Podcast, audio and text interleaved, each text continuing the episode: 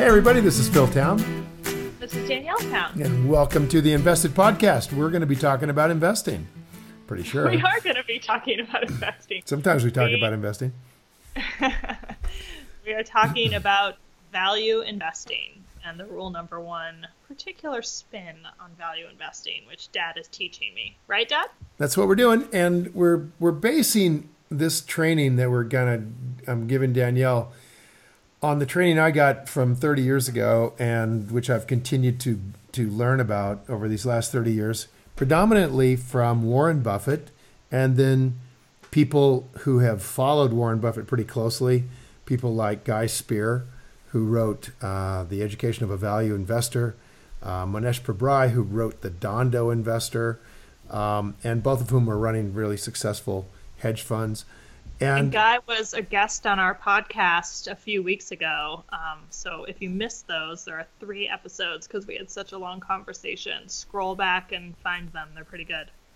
Yeah, and, and we're we're really putting together these principles into you know kind of a systematic explanation that Charlie Munger gives, which is to say that you boil it all down to basically four things that you need to understand the business you're investing in as a business, and it has to be a good business, has to be a wonderful business, something that is wonderful because it's durable and it can go on and on and on and on because of some intrinsic quality in the company that protects it from competition, like Burlington Northern's railroad tracks are difficult to duplicate, or Coca Cola's brand is extremely hard to compete with because it's in everybody's head. So, something like that and then management has integrity and talent, and um, uh, and that you can buy it at a good price, which effectively is a price that would be the value or the price of that company as a private business is kind of what it boils down to. Yeah, Charlie says a price that makes sense, which is super sense. vague, super vague. But um, but what it means to him is that it's a price that makes sense for the value of the company and really what he means is that it's lower than the value of the company and that therefore you expect the price in the market to go up to eventually reach or exceed the actual value that Charlie thinks is there in that company. Yeah, there's some really powerful implications of buying a company at far less than what it's worth. Um, but you have to understand what what it's worth means, and we've talked about that a number of times here on the podcast. Um, but it, it all boils down, I think, to being able to buy companies in the public market at private company prices, which tend to be about half of what the public companies sell for. Or, in other words, public companies sell for twice as much as a private company does that's the same company, it's just private. And they, it does that because with public companies, you have liquidity. You can get out quickly. And that's extremely yeah. valuable to the bond and fund managers that are trading today. It's valuable to us. It's value to to, to people who are trading their own money and want to be able to get in easily, cheaply, for the small transaction cost, uh, whatever like your brokerage charges, seven or ten dollars or whatever it is, and then to be able to get out cheaply. Yeah, I mean, the ability to buy a small piece of a public company is enormous. It, it and it's worth it, you know, to to do that. And so it wouldn't be wrong for you to buy companies at their value. I mean, if you paid um, more than the private company price. That's okay, as long as you were going at their value. The problem is, we don't know for sure that we're right about the value. It's yes. Well, the, the forever question on this podcast that I'm constantly talking about: How do we ever really know what the valuation is? I mean, it seems like it's all just alchemy at a certain point, and maybe it is at a certain point. But um, I went and listened back actually to all of our podcasts about valuation, and there were a few. We spent a lot of time on it. Um, yeah, we've talked about the lemonade stand, you know. Yeah, exactly. And people kept asking for some um, some like written guidance on that because it's hard to listen to numbers, you know. It's hard to listen to like, and then you add this, and then you divide this, and then you go look at this page. And, I know. Um, well, we have a lot of written stuff on it. You just go by rule number one. It's tons of it in there, all written yes. down. You know exactly the process of figuring out a value of a business. Um, so, True. So here we're so not going to of. that. Yeah. I went back and I read rule number one, and I listened back to our podcasts and tried to make sense of it. And um, I think I've done okay. I think I've done okay. I think there's more for us to explain about it for sure.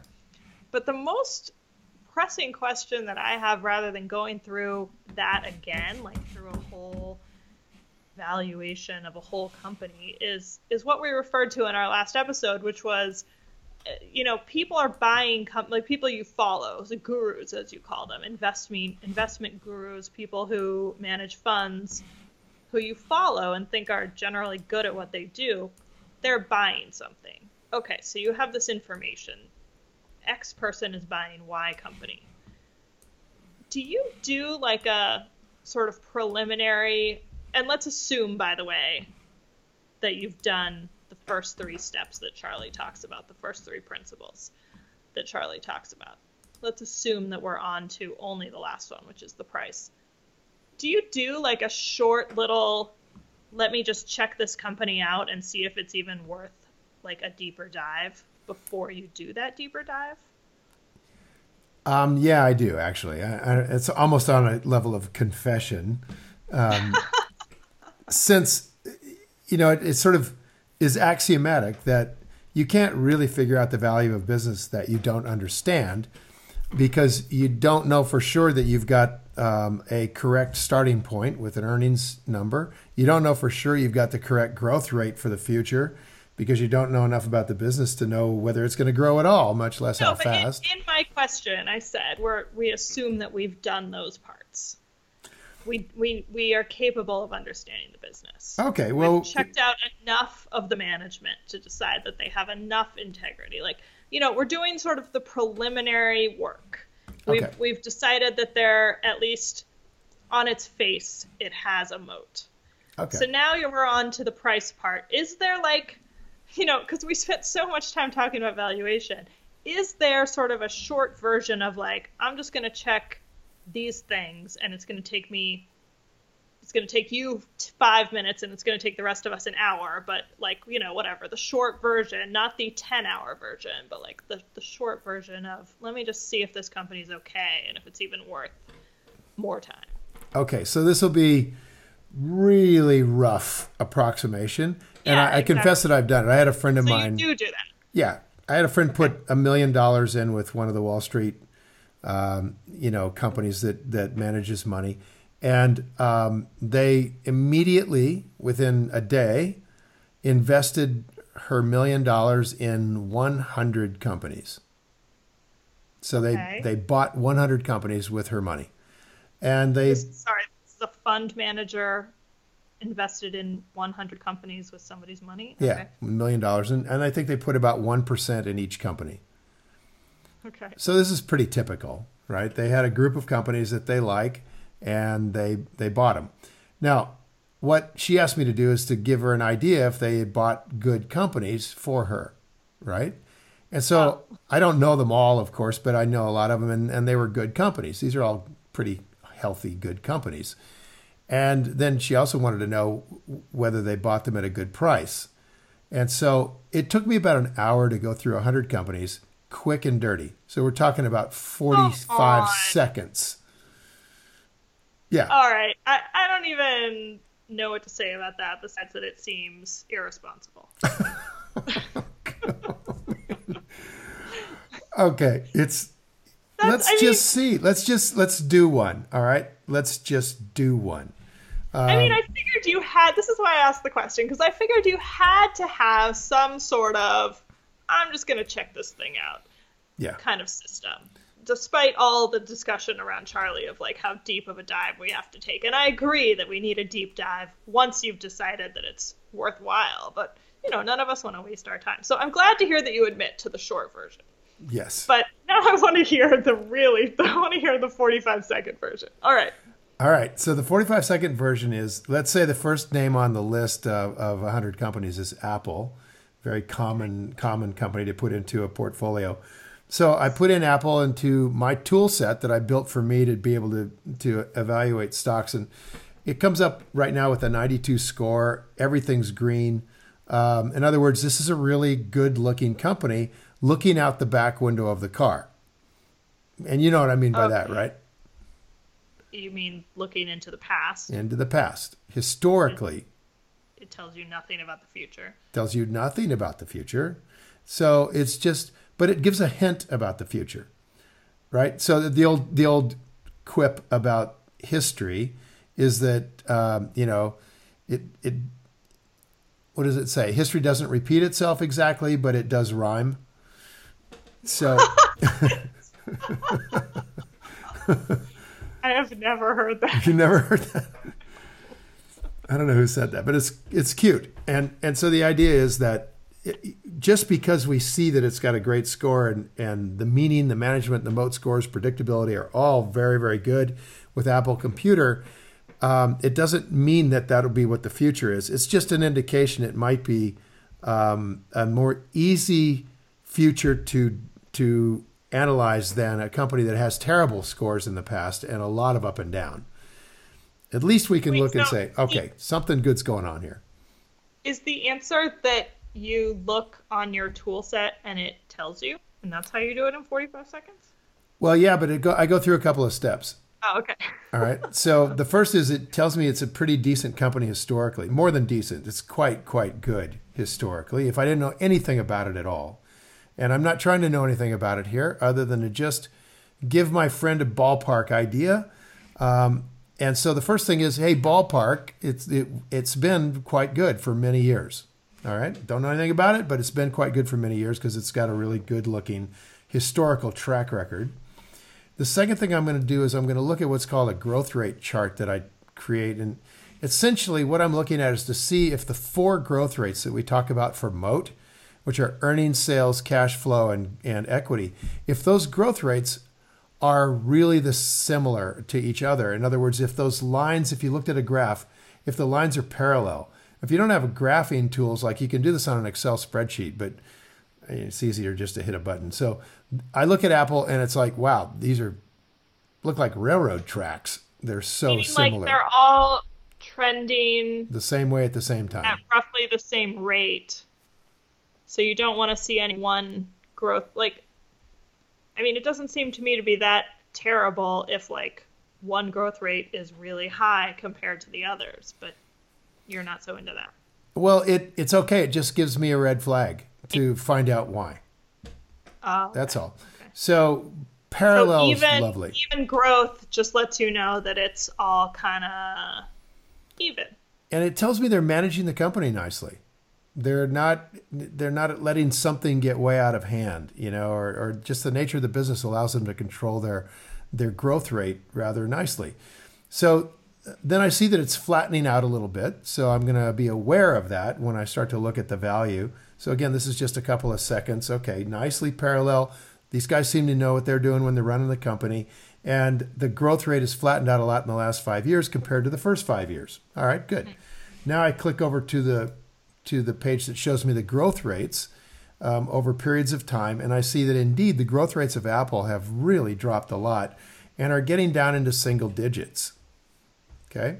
So they used to be really high, you know, 30%, 40%, then 30%, then 15%, and then they're sliding into single digits. They're, they're currently in the seven to eight range um, if I look over the last three years or so. And I'm not really looking closer than that because any one year can be anomalous, but you know, a three year period to a five year period gives you a fairly good idea. And the range there in three years is 8%, and the five years is around 15 or so. So I'm looking at that range as what Apple can do. Again, which, not knowing anything about the company. Rates?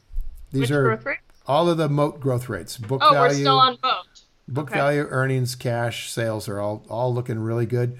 Good good scores, but they're dropping off fast. This is going to start going yellow instead of green. Then I'm looking at management scores, the return on equity, return on invested capital, and debt, and I'm seeing that the company has very little debt. It could pay it off very easily in a year or two of free cash flow, which is excellent. And then the return on equity has been growing. So it's it's higher now than it has been in in its history pretty much. And return on invested capital is staying about the same all the way through, maybe dropping a little bit lately. So those are very good scores. That indicates a company that's very well run. I'm a little concerned. The red flag is the growth rate is dropping on all four of these things at the same time.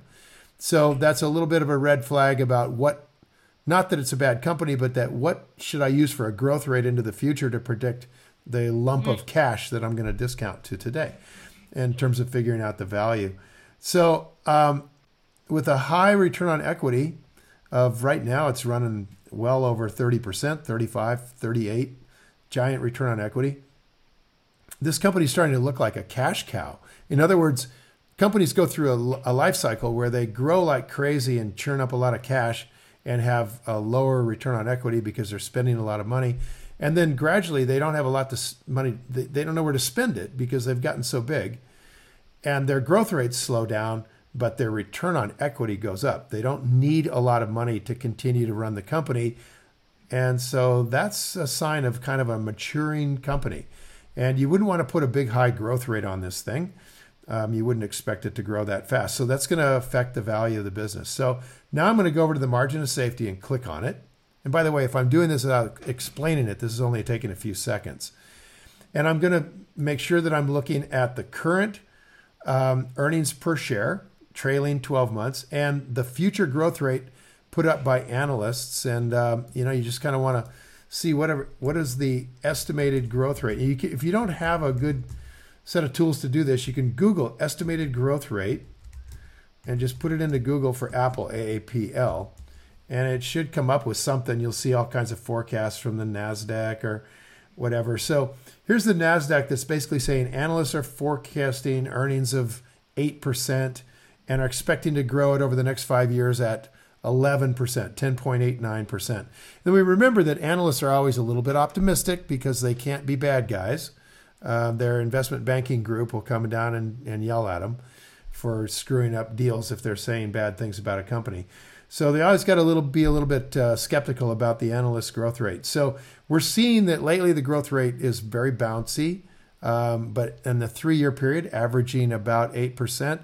Analysts are projecting about 11% here, 10.89. So we're gonna we're gonna put a number in here that reflects that. I'm gonna say just 10% uh, for a long-term growth rate for Apple is maybe sustainable. Again, I don't know because I don't know the company. I'm just uh, right. I'm uh, pretending I don't know the company.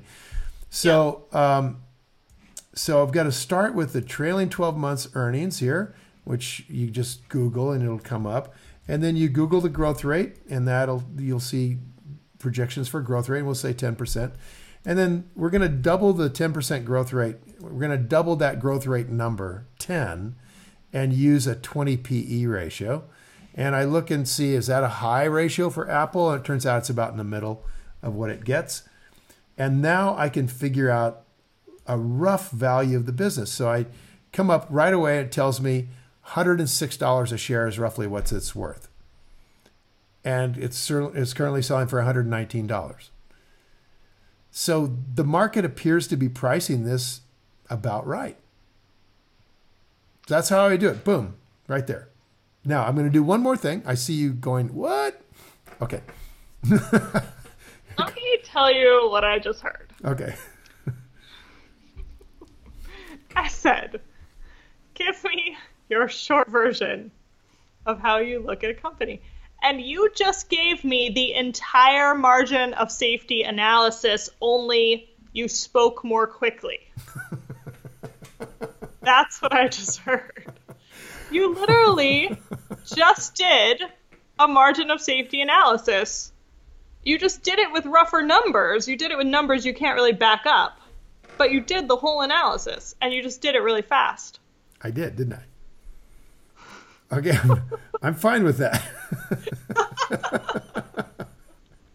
I'm good with oh that. my gosh. All right. So I'm gonna have to come up. I'm gonna, do, gonna come up with something here. All right. So here's how I'm thinking. I need to just get a quick and dirty idea of is Apple on sale? Right? Should I be buying a lot of Apple computer right here? So the first way I did it indicates not really. It's priced about right. All right. And the next thing I'm going to look at is okay using Apple's free cash flow. Wait, wait, wait, wait. But now we're way past 45 seconds. No, we're not. No, we're not. Or even no. way past five minutes for no. normal people. I can no, I can do this in 45 seconds. It's really quick. You're not allowed to say I do all the valuation methods. I just do them fast. Well, I but that's what I do to get a rough idea about whether I should be I should be looking at this further. Oh my god! Because what I'm assuming is that the analysts are in the ballpark of correct. In fact, if I were to do this really sort of religiously, like I really do it, I would put in the analyst average expected growth, and I would just run a fast margin of safety analysis on it. And when I leave in it at 10.89 with a 21 PE or a 22 PE, I guess is what that implies, um, it comes back and tells me in a split second that the company's worth about 127. All right, it's selling for 119. So this has been fully valued by the market. Now, on the other hand, it's also telling me that the free cash flow payback time on this thing, I could pay as much as 131.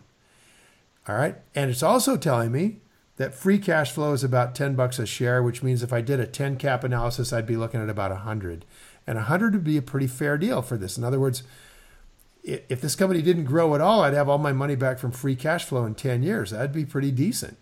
You know, I would own Apple Computer in 10 years. Now, these are all uh, very rough. But yes, but just because you're using numbers that you can't back up doesn't mean that the rest of us are any faster at using those numbers. Well, we should be because the numbers are quick. I mean, you can build a little Excel spreadsheet, you can use the tools we've got. You can go onto lots of websites probably and find tool sets that would allow you to input this data.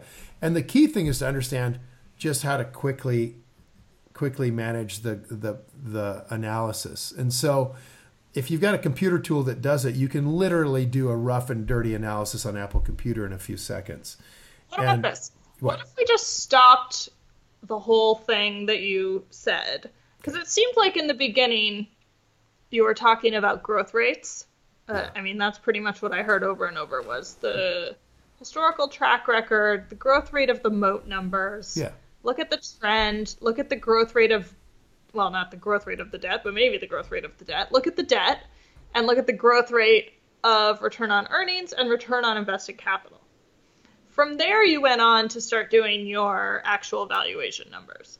But I wonder if maybe the very preliminary part that would be useful for the rest of us is to just look at those growth rates, because I think that that's actually pretty easily done, even just um, viewing an annual report, even just viewing the accounting numbers where they have year after year, I mean, they don't show that many years together, but you can usually see them and you can go easily on Yahoo or Google and see a trend and just get a sense of is this company even trending up?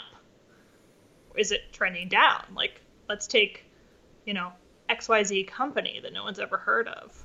We just want to see what's happening to it. Is that where you would go first? Because that's where you started, was just let's see what trend this company Okay, so yeah, um, I'm going to look at the trend and I'm going to do that as quickly as possible. So I have just some general idea on whether they're, the cash is growing uh, or shrinking from what they've been doing in the past.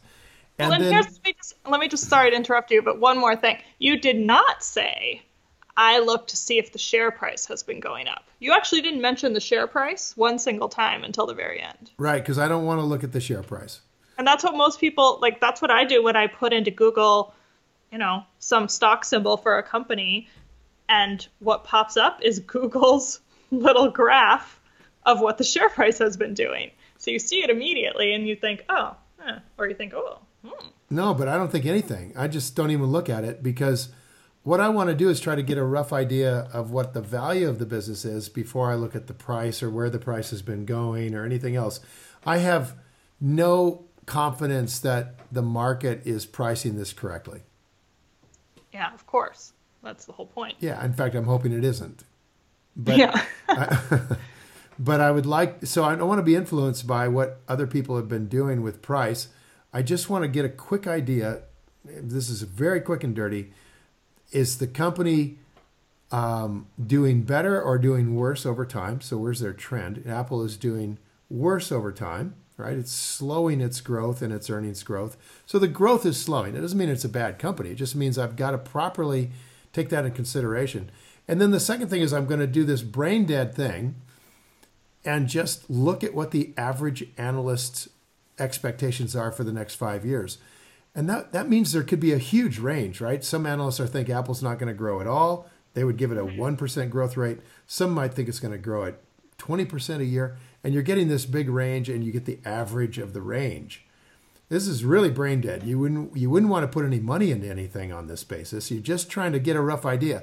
So if the analysts are correct, who are by the way the same people who are telling Morgan Stanley to tell its people to buy this stock or to sell it or to buy it or hold it or sell it, those are the guys who are putting forward that information to their to their investment bankers who then put it forward to the client.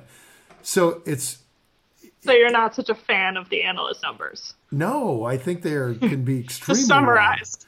yeah, very rarely are they wrong in the direction of being uh, too pessimistic. They're mm. often wrong in the direction of being too optimistic. I mean, and and by the way, there's a game being played by the analysts that they can't seem to stop, and that is that if if analysts at uh, XYZ Investment Bank um, are being really honest and conservative about the values and the growth of a business and come up with a valuation of Apple Computer of $50 a share. But the investment bankers at XYZ Investment Bank are trying to talk Apple into letting a, a, the you know XYZ bank be its bond bank and and and if they if you let us do your bonds, we're going to make uh, 14 million dollars by doing a bond issue. And then they find out that this little analyst over there making $187,000 a year has just gone out and embarrassed Apple by telling the world that Apple's not going to grow. It's only worth $50 a share. Sell your stock. Apple is highly likely, because these are human beings, the CFO of Apple is a human being who probably doesn't love it that this guy just dissed him big time by telling the world it's not worth 119, it's not, it's only worth 50 and here comes this guy's company and says, "Hey, we really want to do your bond issue." This guy's going to go, "Go to hell! Yeah. Get out of my office." So yeah. there's a lot of pressure on analysts to just play along. So we we got to understand these numbers we're using here to judge Apple's value are very rough. We say 10.89. How does that look in the historical context? It looks a little high to me to be thinking Apple's going to grow at 11% when the last three year average is 8. Right? So now years. you're now you're no longer quick and dirty. Now you're now really starting to get into it. your analysis. Yeah. Right. So if I just use quick and dirty, then I get 126 bucks. The current price looks about right. Therefore, even quick and dirty, this isn't on sale. And so if I'm really looking for something to get into, something to trade, then I'm going to probably move past this one. It looks like it's pretty fairly priced. And I doubt that I'm going to come in here and say, oh, I disagree with the analyst. It's going to grow at 15% a year and it's really super cheap. Yeah. Probably ain't going to happen. So I'm going to move on right away. Let's do there another one. Want to do another one? There you go. Well done. Um, yeah, quick and dirty. Okay, quick and dirty. Um, this one came up in class this weekend. Students okay. put up uh, Cal-Maine Foods as uh, a company that's on sale. Cal-Maine. How do you spell that? C A L dash M A I N E. Oh, okay. Cal-Maine Foods, and their symbol is C A L M. Okay. And um, okay, so I listened to a student analysis on this thing, and the reason the students found it is because you know they're using the same tools I use, and I'm showing, and and it comes up with a really good Rule One score, uh, all green everywhere, so historically phenomenal. And then I look at the the growth rates in it, and it's a pretty bouncy on its earnings and cash flow, but um, sales are sales are nice on uh, look like railroad tracks. Book value is going up like railroad tracks. So not as beautiful as Apple, but still earnings and cash are very parallel, and the rest of them are all moving up together. Looks like a pretty decently run company. Um, I might want to look at what it what it does. I, I so I click on that that little thing, stock at a glance, and it tells me that this company is um, the major egg producer in the United States. Oh, okay. Vertically integrated egg producer. So have you ever seen that that that uh, uh, eggs at Whole Foods called Eggland? They sell Eggland at Whole Foods. Or maybe not, but you've seen Eggland? Oh. Yeah, Eggland's like I don't think they're an organic product. Not necessarily, but it's a brand. They might have an organic line. I'm not yeah, sure. and they're that's Cal-Maine. They they do put out a brand of organic product. They put out free range. They put out they they put out all kinds of stuff. Yeah. But yeah, Eggland is a huge brand. I've right. seen it. Yeah, I don't think Whole Foods carries it, but it's at the normal grocery stores. Okay, so just quick and dirty, I'm going over to the Rule One numbers then, and I'm going to look at the growth rates, and I'm seeing astonishingly high growth rates in book value and everything right through 2016. Um, and then I'm looking at gigantic growth rates in earnings. I mean, seriously, gigantic in the last three years, 88%. What? Okay, so that's that's and and in the last year, 2015 to 2016, cash grew at 95%. So what? right away, I would want to check those numbers. All right, right away, giant red flag, right? Huge yeah. return on equity that's getting bigger by the year. Now it's at 34% in the last year gigantic. Almost they have virtually no debt. So right I love the no debt thing, but these numbers are suspect. This is an egg growing company. I don't are trust there, these numbers. Are there mo Okay, wait. So their historical track record is I'm going through your list. Historical track record. Yep. It's it's there. Yep. They've got one. They have a historical track record of what? I don't know. I wrote down number 1, historical track record. Okay, so I'm just looking to see if you know what it looks like going out the back window of the car, and it looks stunningly, crazily good. Like as in, like all their numbers are good for the last. Good to insanely great. Like what the hell's going on? Okay. Number two, I have is the moat growth rates are parallel, going upwards, hopefully. And they are not exactly. Okay. They're bouncy. Okay, so another red flag. Okay. All right, what else you got? Should I, should I continue through the list? Yeah. Um, number three, look to see if the moat growth rates are trending upwards. They certainly are. They're going up like yes, they are. Up. Insanity. Number four, check the debt. Do they have any, and how much? Right. No debt. No debt. Number five, check the return on equity. And number six, check the return on invested capital. Both of which have jumped gigantically lately. Okay. That's all I've got. So Next now, the, now the uh, numbers are suspect. Okay, so now I'm wondering what the heck's going on. But since I don't know anything about the company, I'm still just going to go over and look at the margin of safety thing, and I'm going to try to figure out, um, you know, where what does it look like for the trailing 12 months earnings, right? Our our stock website puts it out there, but if I didn't know, I would go CALM on Google, Calm, and then I'd say TTM EPS, trailing 12 months earnings, and it would come out, and it would show me that Cal-Maine Foods trailing 12 months earnings are $2.82 a share. All right. Okay. So that's from that's from GuruFocus actually. Um, let's see. This is from Y chart shows 294. Um, let's see. What else can we look at? So I'm basically pulling it up here from the internet and just looking for trailing 12 months.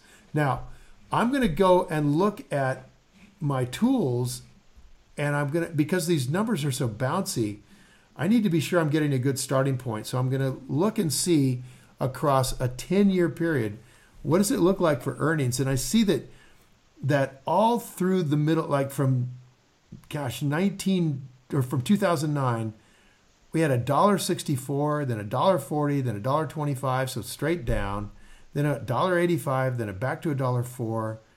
Then all of a sudden, the last three years, it just goes straight up: two twenty-five, three thirty-two, and now six fifty-one.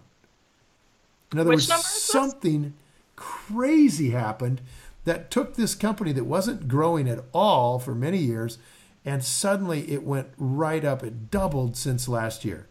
Which number is that? The six. That's earnings. Earnings per share. I thought you just said earnings per share was two dollars and ninety four cents. I did, but that's the trailing twelve months earnings per share.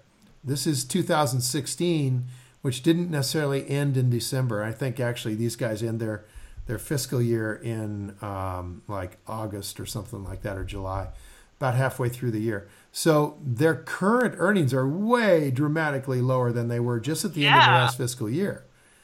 Wow. Well, that would be a big red flag. What the yeah. heck is going on? So again, just being quick and dirty, I'm seeing 282. I see that 282 is, you know, the middle of this range of earnings. So I'm going to let it go. I'm going to use 282 but I don't know how fast to grow it. I mean, the growth rate's all over the place here. So I'm going to go back and I'm going to let the analysts tell me how fast they're growing it. So I'm putting in the trailing 12 months, which is 282. And the analysts are telling me this thing's going to grow at 22% per year. Hmm. An egg company, all right, hmm. which is really high and would put the PE ratio at 45. I look at the historical high PE ratio, I see it's 33 is max. Hmm. Okay, so watch this. If 33 is their max, 33 implies an average growth rate of half that, about 16. I'm going to put in 16 here. And so I'm going to go with the historical 33. As a growth rate. Yeah. In order to what? In order to grow that 282 forward into the future for 10 years. Got it. Discount it back to today and figure out what the value of this business is. So if I do that, what I end up with is a company worth $101 selling for 43 bucks. Whoa. Okay, now let's see. Really quick and dirty. I just dialed down the analyst expectations for the right, and I, they may be wrong. I'm, I'm going to look at what's what's Cal-Maine's estimated growth rate. I'm googling that, and I'm coming up with okay. Here, NASDAQ has it at 9%. That's a little more like it. So, okay, let's go back. Yeah, that's a lot different. That's a lot different. So I got a bad number there. Let's go 9%. I'm going to grow 282 at 9%. That implies an 18 PE, much more real world for an egg company. And let's go see what that comes out to be. And that comes out to be 30 bucks. So this company if the analysts are correct, and this grows at 9% a year into the future, this company's worth about 30 bucks, uh, selling for 43. And it's got a payback time on free cash flow of $27, selling for 43. So far from being a super steal, this thing is a little bit overpriced on a quick and dirty basis. There you go. Okay. Now that's a really good one to do because on the quick and dirty basis, it's like you don't really know what's going on with that company. Right. Is that a company that I mean, maybe it just depends on your own personal interests and your own personal investing canyon and and you know what you want to focus your time on. But like, is that a company you would say, oh, that's worth some more time? Yeah, it, it would. Focus, it would be for me. Work? It would not be for you. No, it would be for me. I like I like the idea of this company. Um, this is, I think, the largest egg producer, and they are growing. They're growing by acquisition. Um, and what I want to do is dig in and kind of try to figure out what the real value of this business is. And I'm afraid that maybe the market's still massively overpricing this. And, um, but it doesn't make okay. me uninterested. I might want to put it on my watch list. Yeah. Okay. So a company that has kind of like erratic numbers, you know, not the smooth trend line that you were talking about looking for, but the erratic numbers are all heading up in the right direction. That's something that you would look at more closely. Yep. Now, in this particular company, I think there's something worth learning here about understanding the business. You really need to understand the business. What happened with this company um, is that in 2015, there was an avian flu, and it killed about 15% of the chickens in America. It didn't affect these guys very much. They were they were a very controlled uh, environment for their chickens, but it did remove 15% of the of the of the crop of chickens. And what that meant is suddenly there was a, a, a low supply of eggs. Yeah. Which drove so egg prices straight to the moon. Okay. Mm-hmm. And that meant uh, oh, and then at the exact same time, the cost of feed dropped by about 50% because they feed chickens corn. Corn prices went from like $8 down to $3. All of a sudden, they could buy their feed super cheap. At the exact same time, the price of eggs doubled.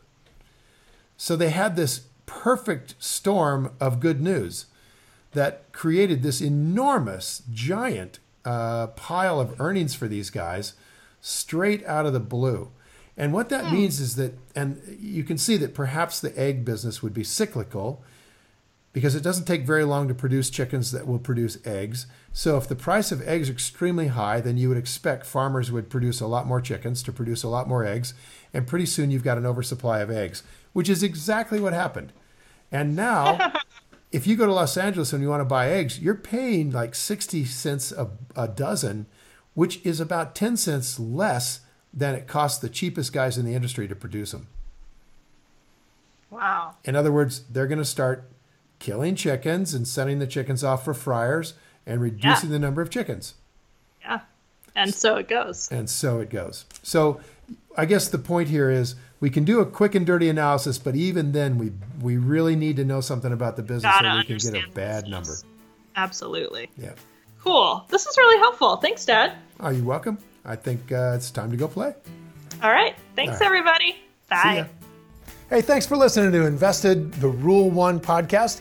If you like this episode, you can always get our show notes and more details and links to the resources we discussed at investedpodcast.com. Also, as long as you're online, head on over to investedpodcast.com slash workshop for details on an upcoming three-day live workshop that I'm hosting.